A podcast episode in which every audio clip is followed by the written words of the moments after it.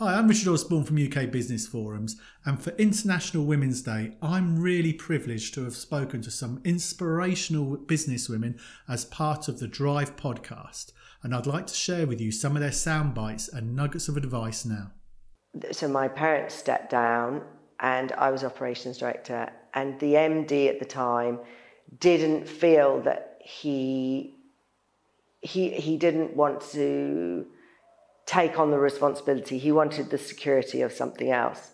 So he took one of our new contracts that was in the pipeline and went to work for that business, which left me at 25 uh, with my FD running 12 centres around the UK. That's quite a that's quite a substantial um, operation for such a young age? It was, and I didn't really know anything about anything. I knew, uh, I knew how to read a P&L, just about. I knew how to chase debtors. I knew how to run a building because that's what I'd been doing, but I didn't know anything about business at all. How to, and and uh, I was good with people. That was all I really had at that time.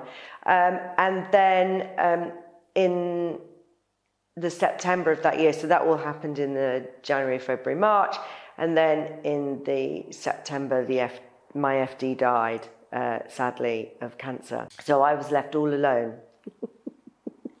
That's all I can say.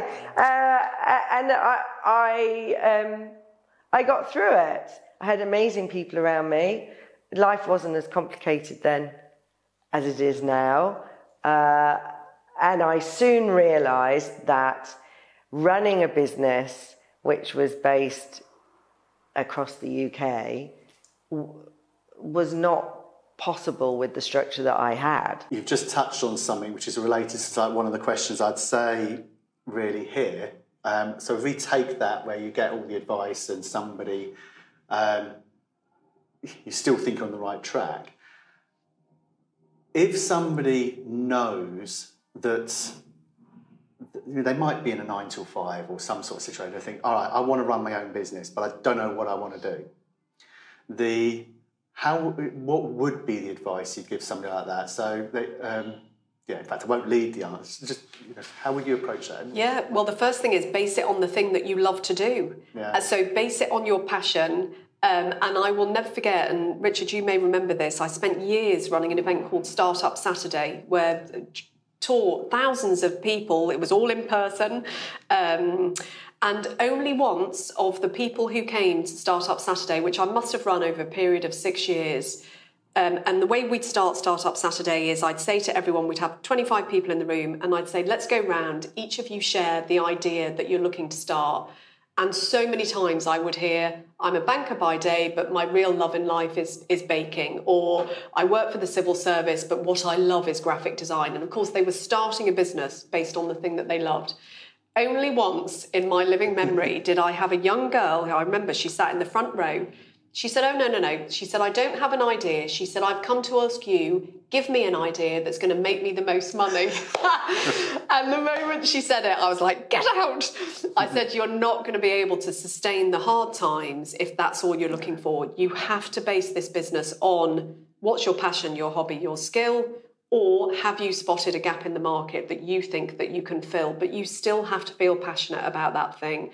And as I say, the past couple of years that we've had so much turmoil for small businesses and everyone, but the thing that has kept small businesses going is why did I do this? Oh, because I love it, because I've seen a wrong in society that I want to right, or I love the product that I'm producing. That's the thing. That passion is the thing that keeps you going. Even to today, I find that um, both men and women that I find inspiring around me have the have that ability to kind of, I guess, pave the way and set the groundwork where women feel comfortable in the, in the workplace. And only a couple a couple of years ago, I had had an incident where um, a customer sent me this inappropriate text message. And I had that horrible moment where it comes through, and you think, "Oh, geez, like, how am I going to deal with this? You know, like, how how do I deal with this in a way that is both professional, but also is very firm to say this is not appropriate and this is not the way that we're going to communicate. And actually, one of the people that helped me in that situ- situation was was another man that he was, you know, something that he was passionate about. That this is not acceptable. This is not not okay. And you know, he's a, one of the you know leaders in the industry. Um, Phil Jones, who's head of eBay Motors, and you know he I had a phone call with him and he kind of gave me guidance and advice on how how I could deal with that and that's as as a very well respected man in the industry when women are able to speak to him about that and he can guide and advise advise that's I think really invaluable because it doesn't have to come from another another woman. It just has to come from someone that is empathetic understands that that's not acceptable but also somebody that's very business savvy, so can guide you from a business perspective of how to deal with that in a way that is is I guess professional, but also more importantly in a way that makes you feel empowered and makes you feel like actually you're setting your own boundary for what what you will and won't accept in in the workplace. So I'm I'm very fortunate to have had a lot of men and women around me be able to kind of I guess inspire me, but also help and support from from that perspective. Because as you said, the automotive industry is very male dominated industry. There are a lot of perceptions about about the industry and about I guess um, how people would behave in that industry. And you know some some of it true, I guess, but a lot of it not. And there are a lot of senior male leaders in that industry that want to pave the way for for women and are doing a really good job at that. I'm in technology as a business, but I'm male. so try hearing um, you know your perspective, other perspectives for it. I don't I don't experience some of those challenges that women might face in certain industries, but where you just mentioned working hard. I mean, I could I could bounce back and say that's something that is doesn't matter whether you are male or female. It doesn't really matter. People have to work hard. You mentioned that it's changing. Uh, some people use like the glass ceiling analogy. Oh, I hate that analogy. I mean, who put the glass ceiling there?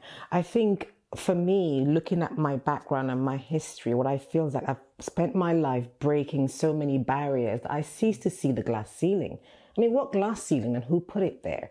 I think sometimes we put the glass ceiling on there ourselves. You know, if you, for me, it might sound corny, but if you believe it, you can achieve it for me, there's, like we just mentioned, going to the former Soviet Union at the age of 16 to a country where I knew no one, didn't speak the language, stood out like a sore thumb being a black woman.